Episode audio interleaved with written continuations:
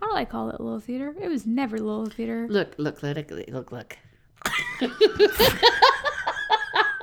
Hey, I'm Look, look, recording. look, look. So, for all the listeners, Mom's just been showing me pictures of Sam Elliott. Trying to convince you that he's hot. it's not working, this has is been it? going on for like 10 minutes. Ten minutes. We just would like to remind you that none of the things that we say should be taken as official recommendations.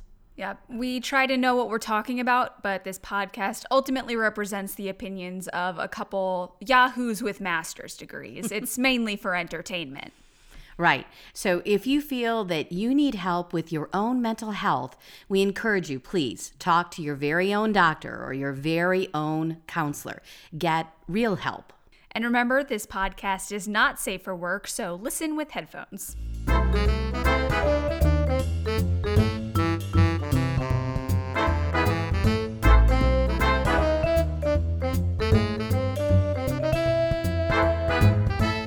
Hello, and welcome to Freudian Sips. The podcast about brains, beverages, and other BS. I'm Bonnie. And I'm Anna.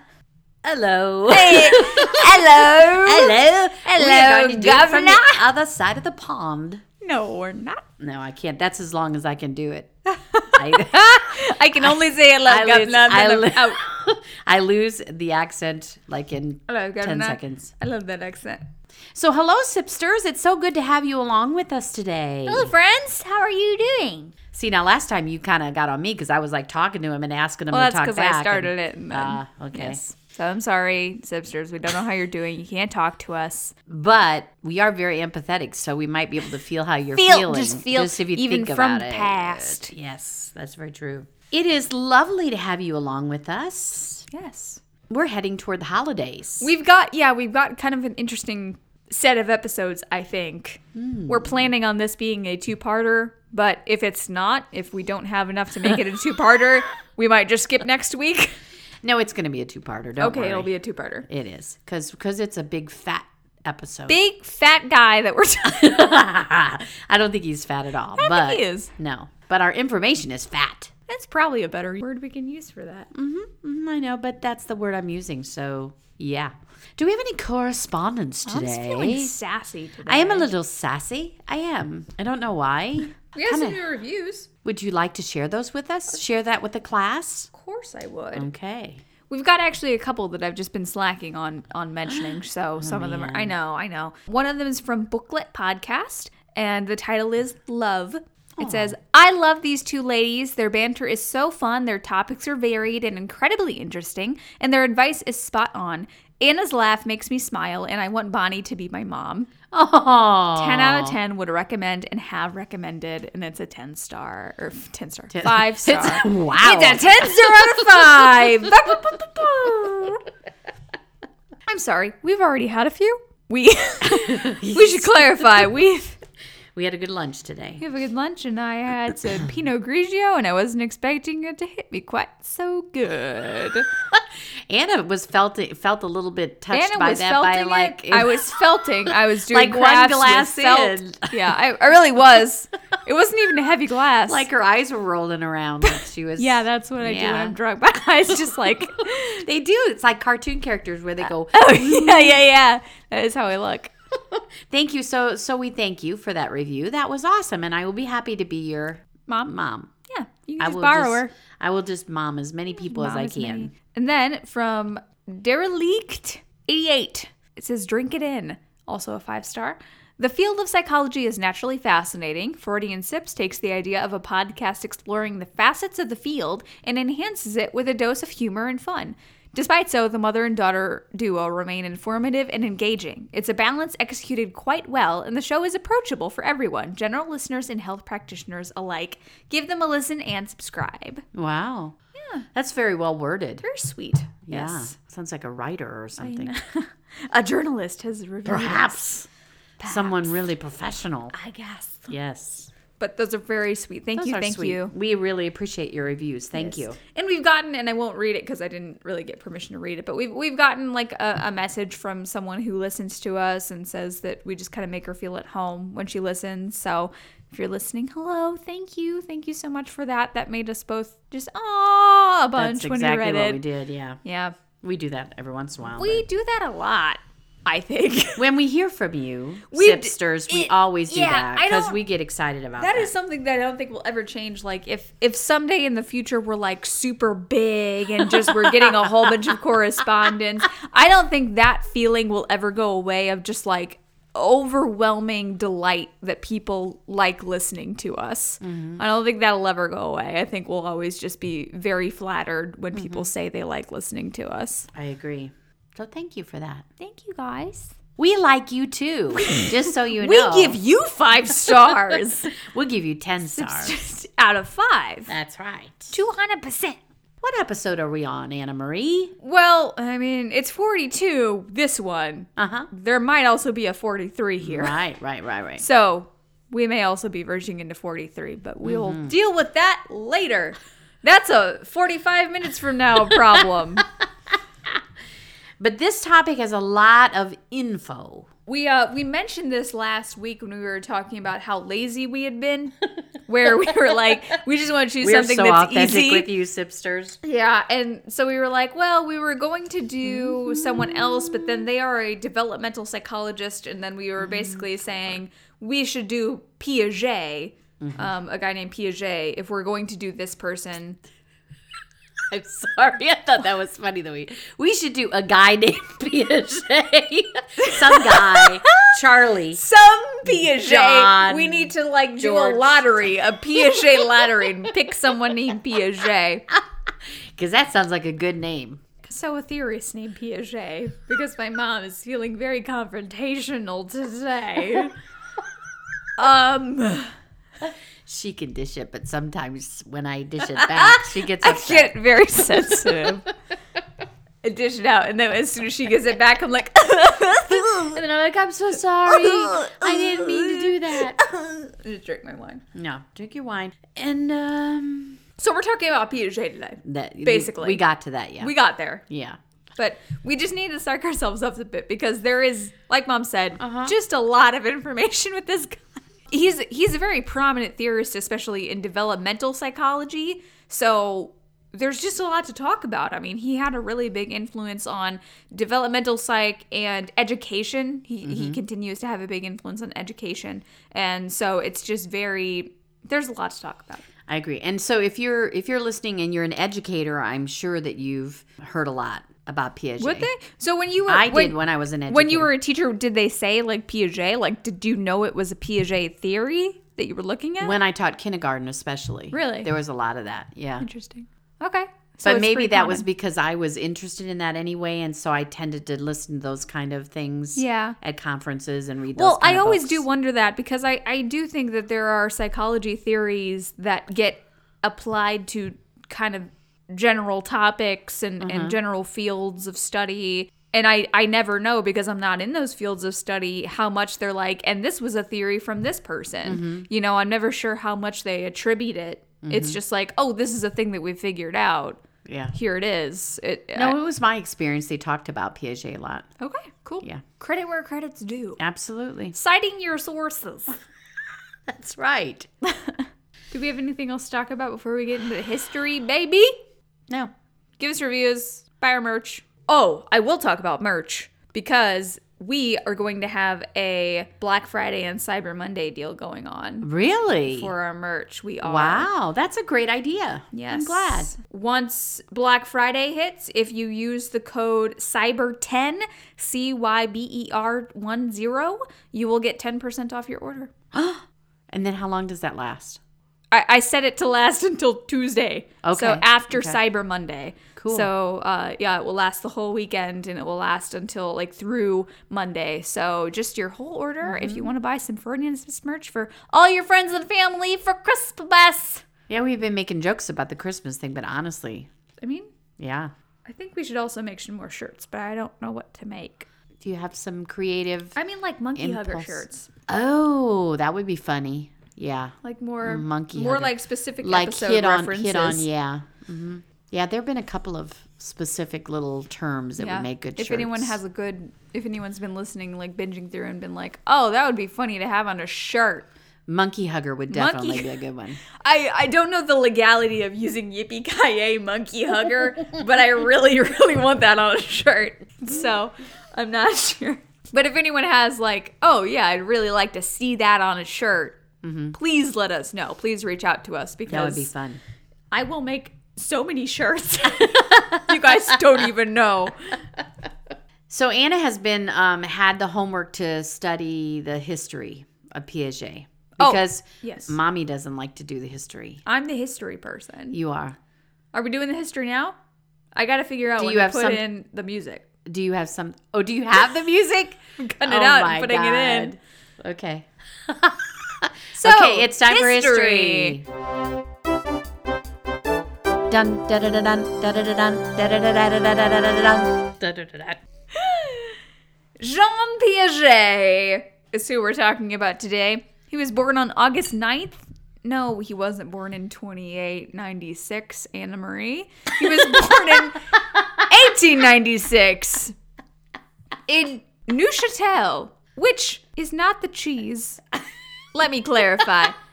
There is a cheese type. There really is. There is it's it's like cream cheese but light. It's Neuchâtel. I think it's pronounced Neuchâtel, but it has an F in there. Oh, This isn't that. Neuchâtel is a francophone region in Switzerland, which just means they speak French, which is why his name is Piaget. ah, He was the oldest child of Arthur and Rebecca Piaget. Arthur was a professor of medieval literature at the University of Neuchâtel. oh my. So Jean developed an interest in biology, especially zoology, very early on in his life. At 11, while he was a pupil at Neuchâtel Latin High School, he wrote a short paper on an albino sparrow. Hmm. Yes. And by the time he was 15, he had published several papers about mollusks. That does not seem that interesting, but okay. For 15 year olds, any 15 year olds out there, if you're interested in mollusks, good for you. if you can make mollusks interesting, then you have a great. He was deal of- really highly regarded in the field. He was a mollusks expert. Fun fact someone who studies mollusks is called a malacologist. Oh, really? Yeah. So, like there's a whole group of people that just that's their life is he was studying- offered a job when he was 15 because of the papers he was writing about mollusks. how do you even start to begs be restating. interested how do you get interested in that I don't know.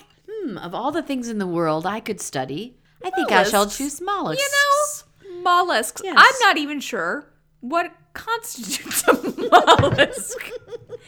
Snails aren't mollusks, right? Clams? like yeah the the shells that are like a, Oysters. yeah like an oyster shell like you open Mo- up and it's they look very like snot specific. basically it's like a snot that has a life It's like a snot with an armor on it. he studied a live snot when he was That was the 15. title of his first paper. snot the study that is of life alive. snot by Jean Piaget. I don't know how he went from that to what he went to. That's crazy. I do kind of see this like interest in biology and the sciences leading to and I think because the scientific especially way. because of the people that we've talked about thus far the timelines have matched up enough that psychoanalysis was becoming a bigger thing Right. And so that drew these science Right. people who were saying, like, I'm already interested in science, and this is kind of a new field of science that's coming up. This is what's trending Ex- now. It kind of is like, Yeah. oh, this is really becoming hot and trendy, so I'm gonna jump on this. I, I I think there's more to it. I think people really do like find value in the psychoanalysis stuff, but a lot of what I've seen through the theorists we've already studied is, oh, and psychoanalysis popped up during this time, and they were like, I'm gonna get on that train. so this is possibly a side note, but it seemed important. He had a nanny when he was a kid, when he was a baby, and the nanny said that he had almost been kidnapped when he was an infant, and she fought off the kidnapper oh my goodness. when he was like two. Now, okay, so the next thing I'm going to read is directly from Piaget. It's a direct quote that was later published in a paper about memory. okay. I was sitting in my pram, which my nurse was pushing in the Champs Elysees, when a man tried to kidnap me. I was held in by the strap fastened round me while my nurse bravely tried to stand between me and the thief. She received various scratches, and I can still see vaguely those on her face. Wow. Then a crowd gathered, and policemen with a short cloak and a white baton came up, and the man took to his heels. I can still see the whole scene and can even place it near the tube station. When I was about 15, my parents received a letter from my former nurse saying that she had been converted to the Salvation Army. She wanted to confess past faults, and in particular to return the watch she had been given on this occasion. She had made up the whole story, faking the scratches. I, therefore, must have heard as a child the account of the story which my parents believed and projected it into the past in the form of a visual memory. Wow. That's very interesting. Yeah. Because even when you were telling the beginning of it, and I was sitting here thinking, if he was only two years old, he doesn't have actual remember memory that. of that. That's just he's remembering what people have told Which him, and we so then it's really need to do clarified. an episode on memory We do, because 'cause memory that's- is notoriously misrepresented. Exactly. Like, it's very easy to create false memories. And actually, this quote was published in a paper by Elizabeth Loftus, who is another big name in psychology, about false memory. Ah, So, that's a perfect example. yeah, and this interest in false memory fascinated him for his entire life. I mean, he knew when he was 15 that it had been admitted that this was false. So he knew that this memory that even persisted after he learned that it was false was a false memory. Wow. And he was aware of it. So he was constantly fascinated by this. And I don't know because I didn't do the research on the theories. Mom will get into that later. I don't know how much that influences his theory, but to me, that's very significant in how a person looks at psychology. Uh huh. So, I, Wow. Okay. yeah. Uh-huh. So, anyway, back to sparrows and mollusks. Albino sparrows. at that. albino sparrows and regular mollusks, I guess. After high school, Jean studied natural sciences and got a PhD from the University of Neuchâtel. During this time, he published two philosophical essays, which he considered as adolescent work, which is the most galaxy brain, I am very smart thing that I've ever heard. Exactly, exactly. Like, oh, it's the philosophical, it's just kid stuff. kid stuff. No, I think what he meant was like, I've grown since then, since I've published those philosophical papers, but publishing a philosophical paper when you're Does not sound very in your adolescent. PhD Yeah, program, yeah, I yeah. suppose. So he dorked around Zurich for a year at the university, but what he w- developed an interest in psychoanalysis when he was there. So he moved to France in 1919, where he worked at the École de la Rue de la Grande Jobelle. That was very good. thank you, thank you, thank you. I, Oh, that was I very good. practiced that a lot. Très bien. I had my husband read it for me. There's a lot in here that I said, hey, how do you say this highlighted word? That just Doing great means with the French. You're doing great. a street school for boys, is Oh, all that means. École means school and rue means street. So École de la Rue de la Grande Jabelle. So the school was run by one Alfred Binet. do you remember that name? I do the IQ guy. IQ guy, exactly right. Jean was actually hired by Theodore Simon, who was. Man, you are Frenching out. Thank you. I'm Frenching out. Frenching. I love it. I love Frenching. I'm uncomfortable. Oh, like that's the weirdest thing we've talked about on the show.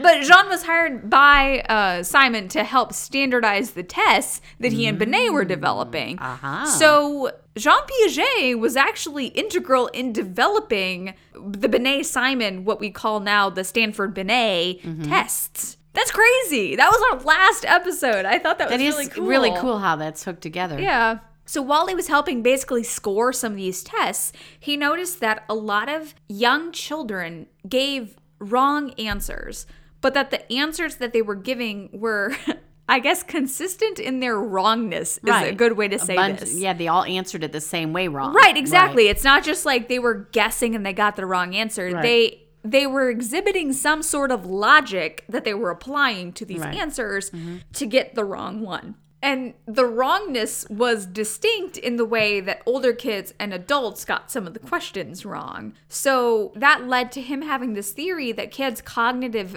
processes are inherently different than older kids and adults' cognitive processes. And that led to his stages theory. Exactly. which is not my job to talk about. So I'm not going to talk about it. So we will talk about that We'll later. talk about that later. So in 1921, he returned to Switzerland. He acted as the director of the Rousseau Institute in Geneva, which was, I guess, also directed because he was the director. I didn't get clarification on this. They called them both the director. I don't know what's going on. But this guy named Edouard Claparede, one of this guy's.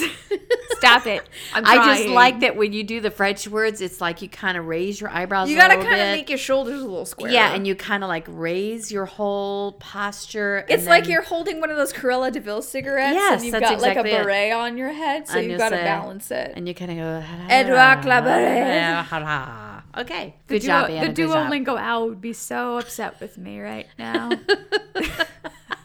so one of Edouard's ideas was that he had something called groping, which is not a sex thing. I'm just saying. It sure sounds Groping. like a sex thing to me. I know. It's about trial and error in human mental patterns. Okay, so like So it's groping like groping for, for the an right answer. idea. Yeah, Okay, yeah, yeah, yeah, yeah. Okay, that makes sense. So it's about learning. I mean, it's Sure. about development. It and just learning. sounds dirty 'cause we it have just dirty sounds minds. dirty because of groping. he probably should have come up with a better name. But I have I have used that. I'm groping for an answer. It's like groping, you're You're groping, reaching for, for straws. Yeah. that kind of thing. Yeah, no, I don't use the word groping. don't- now you're- that I yeah, say that you're out lying loud, 'cause I'm we like, have yeah, guests. that's bull. yeah, because we have guests. 'Cause we I'm have just, guests. I'm just putting it on. There. I'm groping for an answer. No, no, that's probably not what I would say. I should hope not. Mom, quit groping. I would, mom, stop groping things. How many times do I have to tell you to stop groping? Mom, I can't take you anywhere. You just grope everything. I need to take you home. Uh, in 1923, Jean married Valentine Châtenay. They had three kids Jacqueline, Lucien, and Laurent. You're so good at this. Thank you so much. I practiced so hard. Jean studied them because, of course, he did. Because That's what we've they had all for do. the past like four episodes, Yep. we've had people who study their kids. Why is this happening? I have to say, as a mother, you always kind of study your own kids, I but you just guess. don't like put them into papers and stuff. That's the thing. If you're in the field and you're like taking notes on them, Yeah. it's not a kid anymore. It's a scientific experiment. Kind of true. But it did have a big impact on his theory of learning and, and theory of kind of mental development. He studied them, from what I can see, he studied them from like infancy to their language development, was the main area he studied them Okay. and they study their intellectual development during this time. I mean, and that's fair. I can see that the best way you could have a longitudinal study is people you're around all the time. Right. So I mean, And it's not like he was doing anything. no, it's to not like he was them, or injecting just- them with he was, something. He was observing. He was observing. them. Yeah, I, I don't have a big problem with it. I just think it's a weird like thread we've been Yeah. kind of running into. We have in the seen that a lot, past, that's true. Like few episodes. Yeah. Maybe it made him spend more time with his children, though. So in the long run, maybe it was a positive thing. Yeah, like his kids couldn't tell that he was, they were like being observed. He's sitting there in a with his side. notebook. You're just sitting in the corner with scratching notes, and they're like, "Dad, will you play puzzle with us? Why do you say that? No. Why do you want to do that? Tell me how you're looking at the puzzle. Do you? How do you identify the puzzle? How do you? Mm-hmm. How do would you, somebody else look at that puzzle? What do you Yeah, they're like, "Fine, I'll just do it by myself, Dad." think? Never mind, Dad. So rapid fire of the rest of his freaking life. Okay. From 1925 to 1929, he worked at the University of Neuchâtel as a professor of psychology, sociology, and philosophy of science. In 1929, he took a job as the director of the International Bureau of Education, where he stayed until 1968. He never and he never had like a job in education. He was just I, I think his theories lend really well to education. So he probably had quite a big So it doesn't say anything about him ever being like on a I don't even know what. Well, okay, so th- the next point is that his ideas did spread to the United States in the mid to late 1950s. And in 1964, he got invited to be a consultant at some conferences in America to address how his cognitive development theories could basically be applied to curriculum development for Yeah, schools. There you go. So he was involved in the education scene Mm-hmm. at some point. That makes sense. And in 1979, he was awarded the Balzan Prize for Social and Political Sciences. Wow. In 1980, he died. He was buried with his family in an unmarked grave in the Cimetière d'En Roi, the Cemetery of Kings in Geneva, as per his request. I don't understand how you're buried with your family in an unmarked, Unmarked grave. I know. I don't. How get do they that. know that's your family if it's unmarked? I mean, I bet they have a map. have a map that's like so just these people unmarked are means you don't just- have a tombstone or you a headstone or whatever. I believe that's correct. Yes. Huh. I wonder why it's unmarked. So nobody can go and visit him? I. That's probably why, just to maintain want his people. privacy. Yeah. Makes me kind of sad. But because you can't go like rob his Yeah, I grave. could go like do etchings on his headstone with the little. I went to Piaget's grave. It's kind of creepy. Do you do cemetery etchings? No, I, I, did do, that for a I you while. know I don't really do that anymore. anymore. Okay, and that is the history. that is the history. That is Jean Piaget. That's amazing. Whenever I do these history things, what I'm mainly concerned about is like, who was this person? Like, what kind of person were they, basically? Mm-hmm. There was not a lot for Jean. Hmm. The- I even looked, I got, Google doesn't like me because I put in things like, what kind of a dude was Piaget?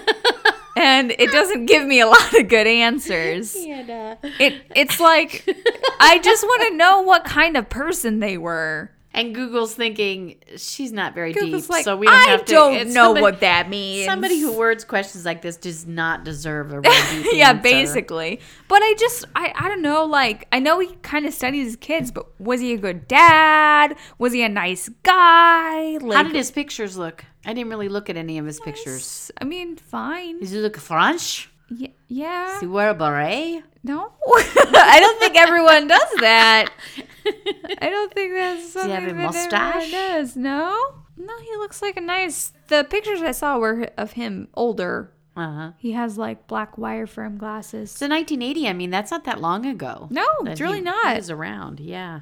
Okay. i mean You gonna show me a picture? yeah Okay. Oh, there he is. That's a beret, Anna Marie. I I guess it's a beret. That's a beret.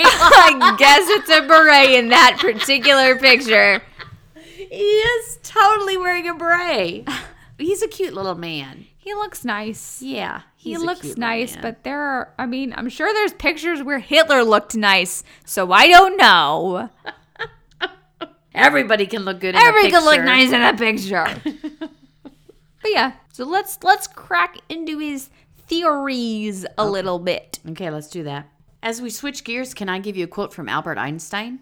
Sure, why is about he here? about Albert's here. Albert's, Albert's here. here. and He would like to share Why his is he view here? on Piaget. sure, why? This is Yeah. a quote from Albert Einstein, and he called Piaget's discovery "quote so simple only a genius could have thought of it." Isn't that kind of cool? I like it. I like when one genius compliments another genius Yeah. because we just kind of talked about you know We geniuses. did. We talked and about all that. intelligence in different kinds. And I think that's Einstein saying, like, this is a thing a genius came up with, but it's not It's so simple. typically recognized as a genius thing. Right. That's what I would like to say even before we jump into those theories is the idea that as we think about this stuff, I don't know if it's because I've been a teacher for a long time or if it's being a mom or just being a human.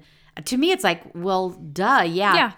Kids don't think the same way grown ups. Right. Right. I mean, did it take a scientist to say that? What, yeah. I remember when Nathan and I were first dating, when I learned that he he's a linguistics person, he has a degree in linguistics, and when I first learned that, I was like fascinated by it. And I saw this article that's like 10 mistakes that infants make when they speak that actually shows that they are very logical and they're thinking about things very logically. Uh-huh. And it's things like I I like verb tenses. I mean, English is a dumb language, so it's things like But it doesn't mean it doesn't mean that they're dumb or that it just means that's the No. way their brain works. And I and I guess that's the way I look at all this theory is the idea like why is this such a big deal to say that kids the way that they process things is different than the way an adult processes things. To me that's like Yeah. I thought we all understood that, but it is a it's a huge theory. Oh, like I go it fast.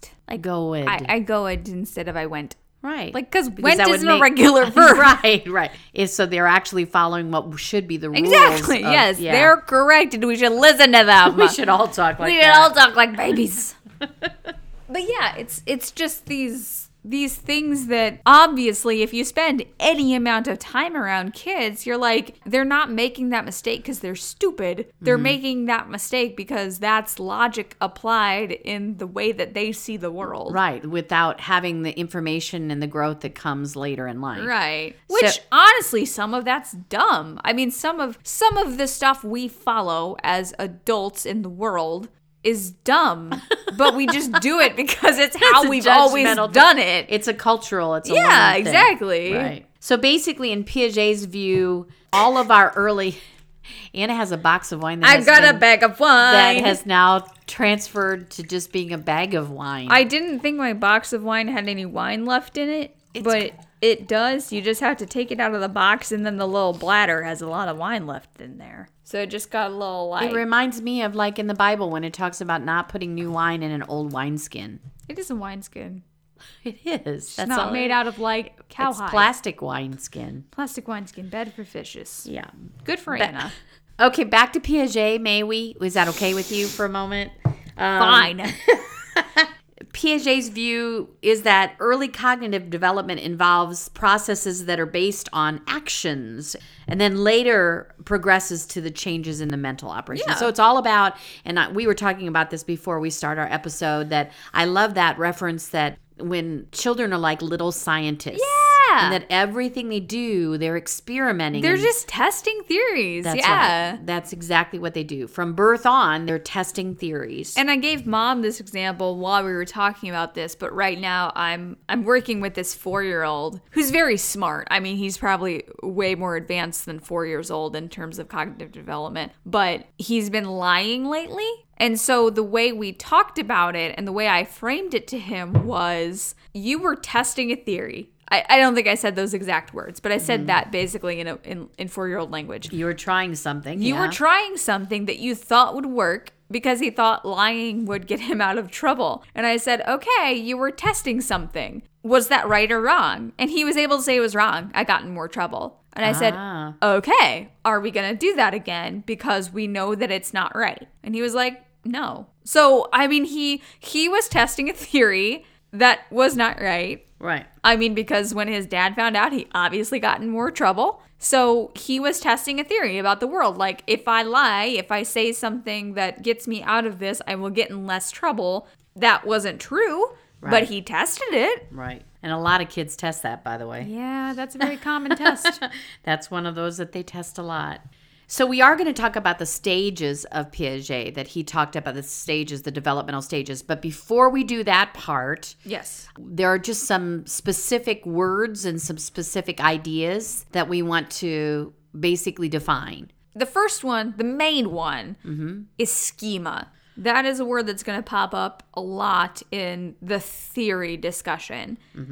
A schema, I don't, do people outside of the psychology world know about schema?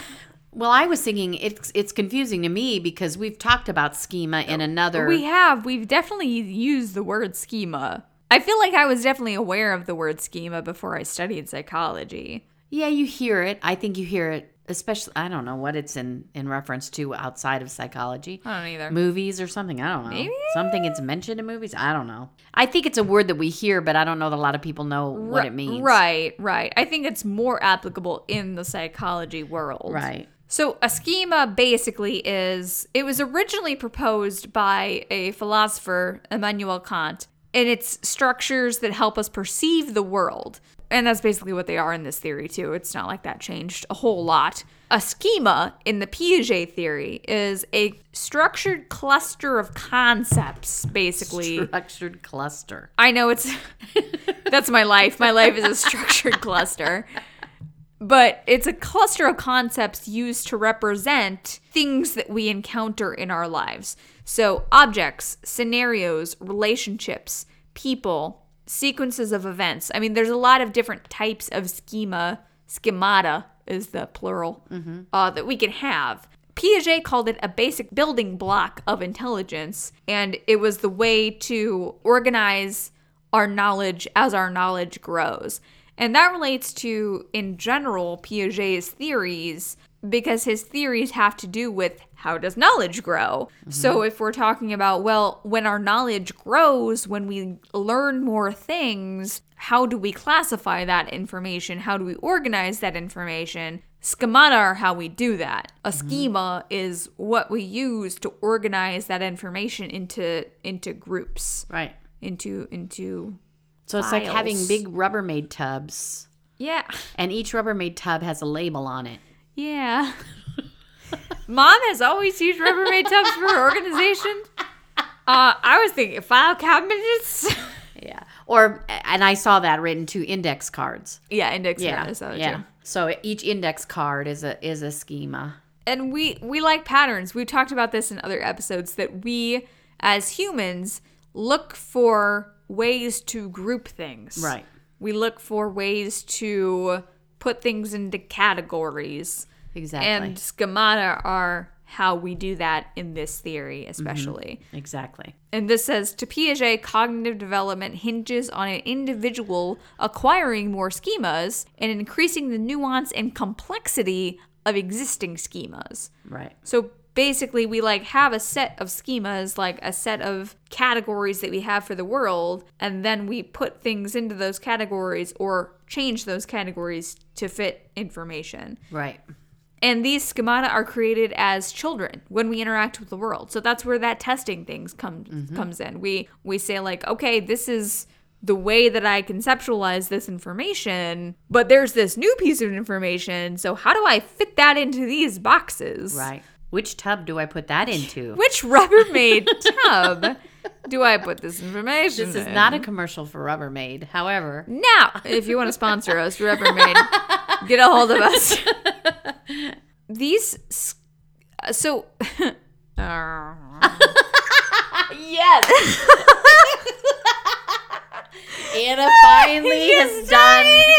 about the noise. I made that noise like three times during lunch, and she's like, "You, my noise is rubbing off on you." Because I've done th- when I get frustrated and I can't think of how where I want to do my next set of words. I go, "Arr, It makes it just. It encompasses a lot that noise. arr." yeah, when I was reading about schemas, it said there are three types of schemas called behavioral, operational, and symbolic, right. and that the source of those was Piaget's book called like The Origin of Intelligence or uh, I can't remember what it's called. I looked up a PDF of the book. I downloaded a PDF of the book Holy cow! because I was like, well, okay. And you and I talked about this while we were talking about this episode, which the best way to talk about schemas and and especially like how we sort information into schemas is to use examples. Right. So when I was reading about these types, I was saying I don't get this without examples. Right. I need to have some examples. So maybe he has some examples in his book. Mm-hmm. I couldn't even find these in his book. I was looking at his book, and it's like I looked up. So I looked up operational s- schemata, or, or just schema, because that would play into schemata. Right. It was in there once, and it was not like a a, a heading or anything. It was just in the middle of a sentence Oh my gosh! with no preamble. And the, I looked at behavioral schemata. I spelled it without a U and with a U, and there's nothing. And I looked up symbolic schemata, and there's nothing. There is nothing in that book that has behavioral or symbolic schemata in it. So I don't think those are real. I don't know where those came from. you have a lot of emotion going on right I now, Anna. Do you want spent to process? like all a half an hour reading this stupid book, trying to find this schemata information. So I couldn't find his sorry. schemata information in this Yeah. entire book. So instead, I'm going to talk about other types of because whenever I looked up like oh types of schemata, it was or schema or anything, it was it was not the I couldn't find these three types of schema listed anywhere Huh. Okay. anywhere. I don't know what's going on. I'm just very tired. Oh.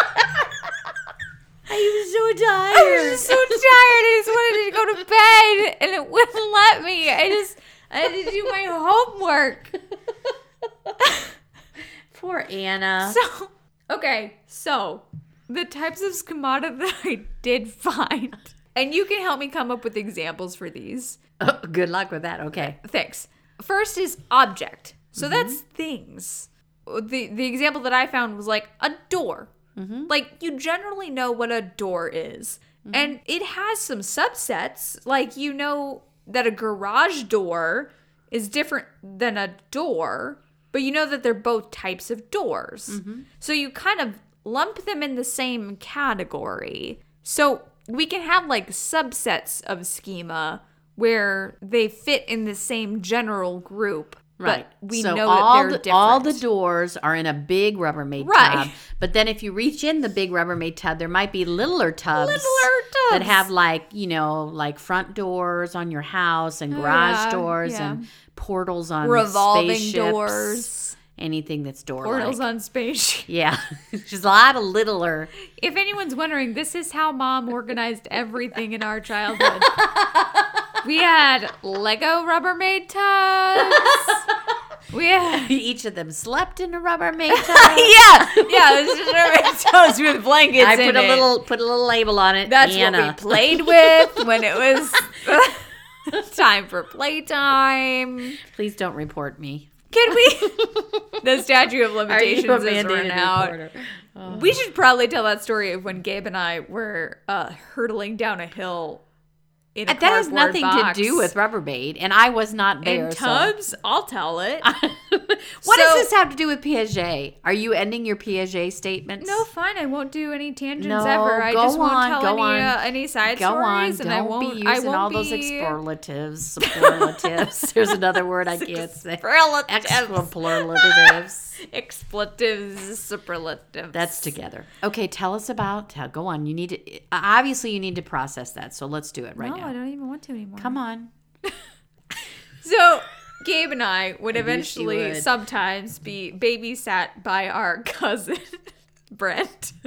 And at one point, me and Brent thought it was a really good idea to duct tape a cardboard box to a skateboard. And we have this big, like, blacktop hill in our backyard. We thought it was a really good idea to go down that in a cardboard box taped to a skateboard. We sent Gabe down first, of course.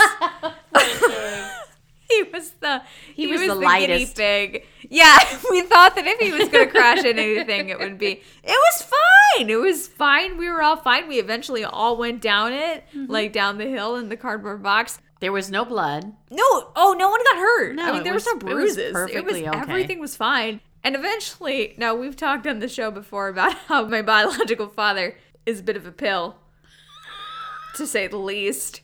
And he was not happy when we told him this story that we were No. all very excited about.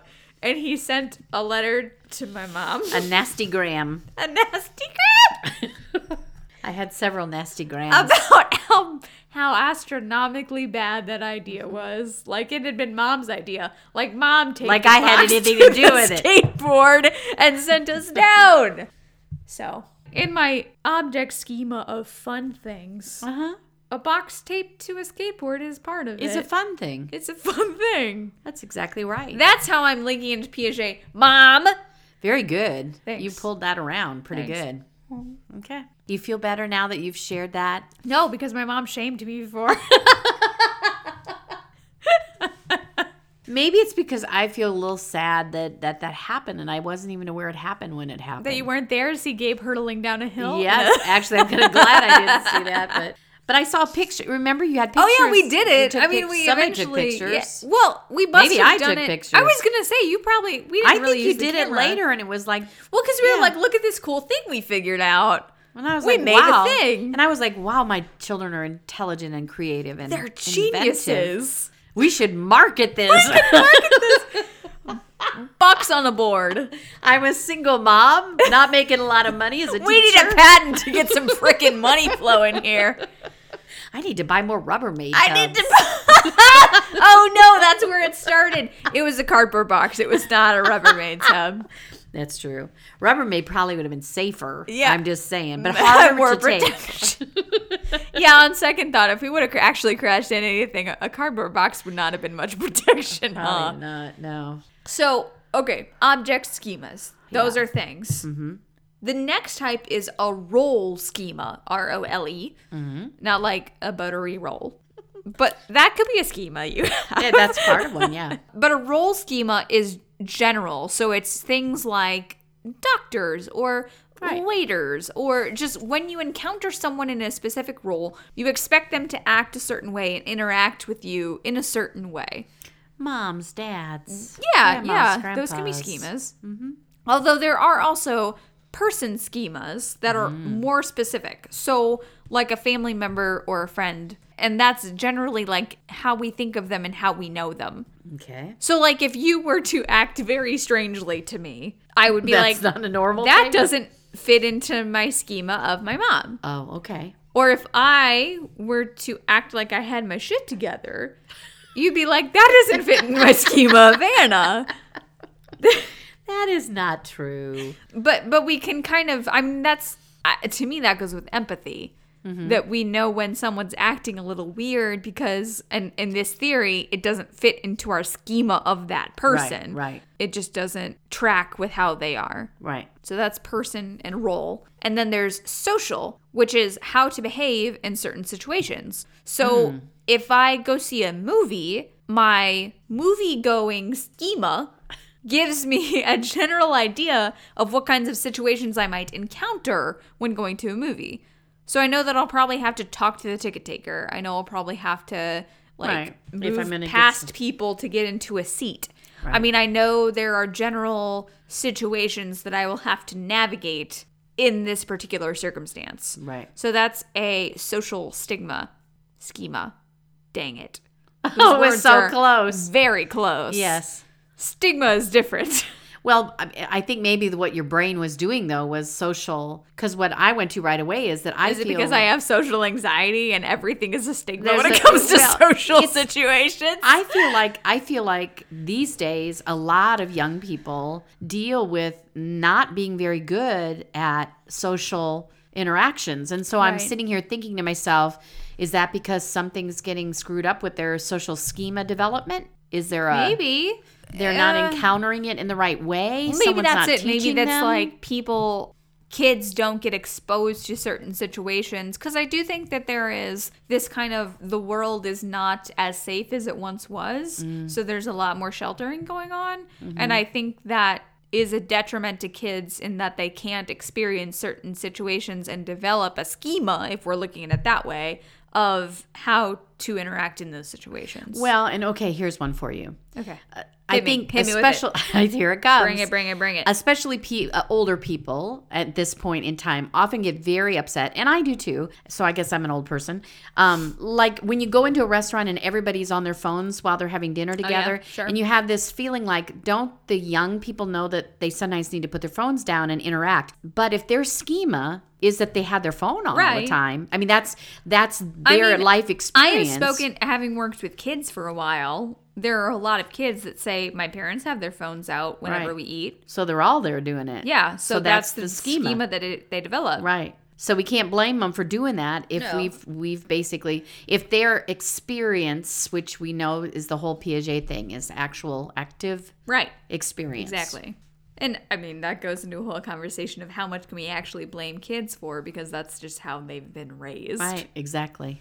But that's a whole nother situation. That could be almost That's a whole episode. Another episode. So social schemas play very well into event schemas, which are basically they're called scripts. Keeping with the movie example, I know when I go to see a movie, I will probably be expected to do a certain set of actions and perform a certain set of behaviors. So like I have to buy a ticket and I may get popcorn and then I have to choose a seat and then I have to turn off my phone and then I have to watch watch the movie. I mean like there are a certain set of expectations that are involved in a certain circumstance. So that is an event schema. Schema. Okay. The other example I saw for that was um, like going to a restaurant and ordering. That's the one I read. Yeah. Yeah, so like when you go, you know that that event has a certain set of expectations and a certain set of behaviors that we do. Right. I mean, to me, those are social norms. So then in the world today when like now you go to a restaurant and instead of having a waitress come to your table and take your order or whatever, all of a Oh, you do it sudden on your phone or whatever. yeah. So how does that how do we adjust our schema then? If we're already an adult and we've had this built into us of how we order in a restaurant and all of a sudden now we have to do it on a computer or something. I mean, I think it's like any other habit that we have. We just have to be aware that that's a habit we have and we have to be aware on how to break it.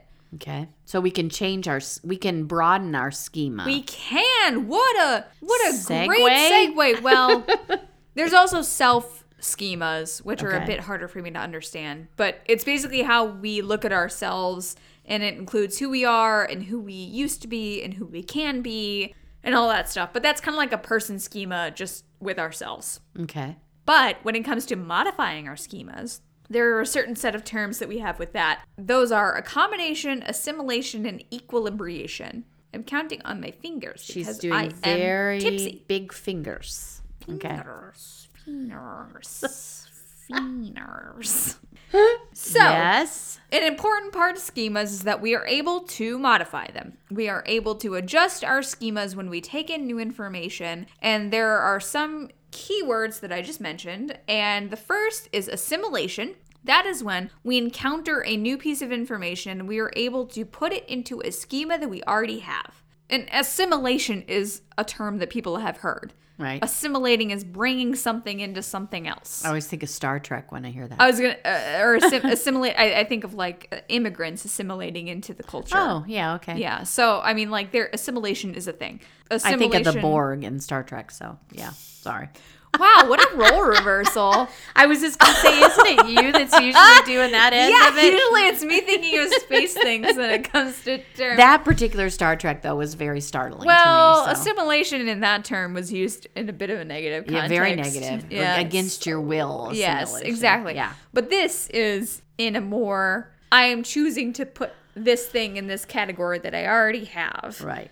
a That is positive. yeah that is in contrast with accommodation which is where you get a new piece of information you modify an existing schema or create an entirely new schema to fit that new information because you try to assimilate it into something and you realize it doesn't really fit it's like square peg round hole situation and you have to create a new schema and equilibration is what drives this basically so equilibration equilibrium basically is balance so a child has equilibrium if his existing schemas can accommodate all or most of the new information he's getting. But then when he finds new information that he can't fit into his schemas, he experiences disequilibriation, which is unbalance. Right. It's like, oh, this doesn't feel good. I, I I'm can't overwhelmed. I can't process this new information. So that leads to wanting to fix that, wanting to restore balance, and that leads to the modifying of schemas. So, example time, because I think the best way to understand all this is an example. I agree. So, a little girl knows about dogs. She has dogs down pat. She knows they are hairy things with four legs and a tail. That's a dog, baby. That's what a dog is. Now, she encounters a horse. Uh huh. That's a dog, baby. It's got four legs, it's hairy, hairy. it's got a tail. Yeah. It's a big dog. So that is assimilating into what she already knows. Mm-hmm. That is placing this piece of new information into a category that she already has. Her parents are like, no, that's a horse. They're saying it's a totally different thing. It neighs. You can ride it. You can't do those things. You can't do that with dogs. Dogs say Except bark. for my dog, you can you can ride my you dog. could ride, yeah. Yeah. You could ride mom's dog. She is a very but it doesn't chunky girl neigh, so it's all right. doesn't nay. But yeah, there's differences, and the parents try to point them out. Mm-hmm. And this is just too much. This, Mind yeah, the blown. kid's just totally mind blown. So that's disequilibrium. Uh-huh. The kid is saying, okay, this new information doesn't fit in my schema. So she has to make a new schema of horses, and that's accommodation. A new Rubbermaid tub. She makes a new Rubbermaid tub. She gets a That's new label. labeled She puts horses. a new label on it and says horses. so in the same pen as this horse is a miniature horse. Ah, And she says, "Okay, that's got to be a dog, right?" and and it's the- little. Oh. And they're like, "No, it's not a dog. It's a horse." So now she has to modify further her schema for horses because her horse schema is basically like, "Okay, it's a dog but bigger." But now it's like, "Okay, it could be a thing that looks like a horse, but it's smaller." Like horses aren't necessarily big. There's another subset of horses that are miniature horses. So she's modifying her existing schema. So that's also accommodation to make room for this new information. Wow. Isn't it amazing what our brains do? It's really cool. I do want to make a note here about gender and sexual identity because I always have to make a note about LGBT stuff because that's where I'm big. I'm wearing my big gay ring today. I showed my mom earlier.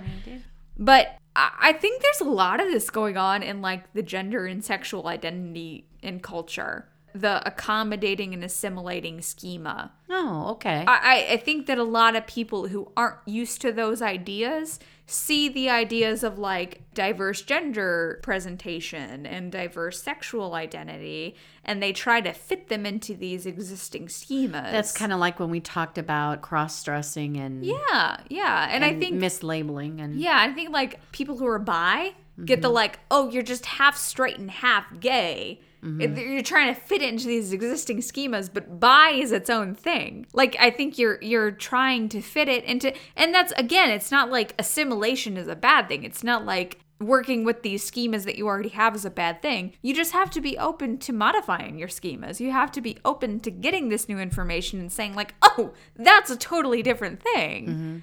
I, I don't know, open mind, I guess, is the bottom line of that. that's a good way to say it. Yeah.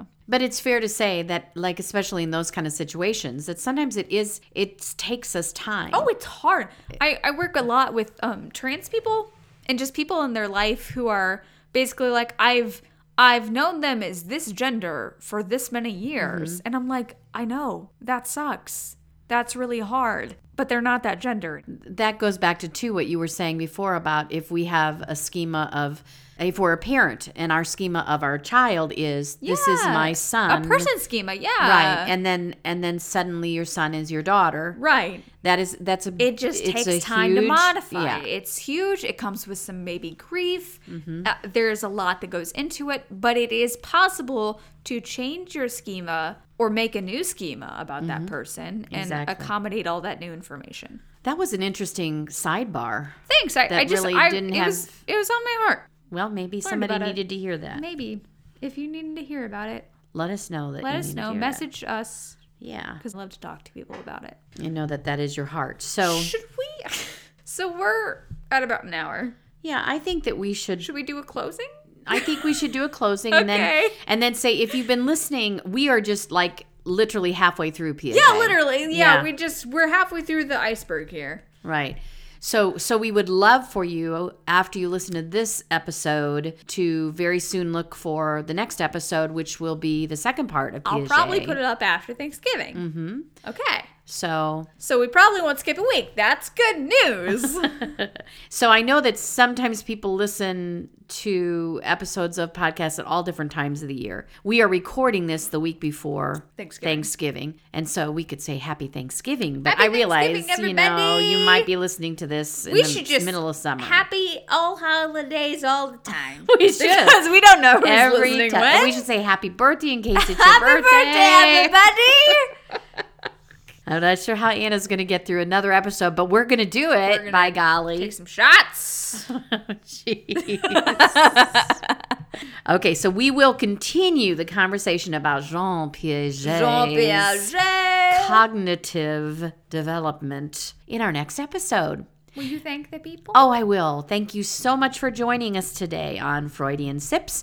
And we encourage you to tell your friends about us. If you haven't talked about us uh, with your family and friends, do that. Yeah. maybe listen with them. That would be kind of a fun thing. Ooh, that would be neat. Please know that we appreciate you and it's always good to hear from you. So so drop us a note somewhere where we can hear from you. somewhere being any social media basically freudian sips pod is our name on basically everything twitter instagram facebook uh, if you want to get a hold of us on email it's freudiansipspod at gmail.com like I, I wasn't being facetious i really do like if you just have a thing that you want to tell us about just email us and like let us know i, I would love to talk to you guys about some of this stuff so we are on patreon as well if you want to support us we're freudian sips pod remember to leave us a nice rating and review um, if you do that and then you send us a screenshot of it and your address we will send you a sticker our theme music is sweeter vermouth by kevin mcleod and it sounds like this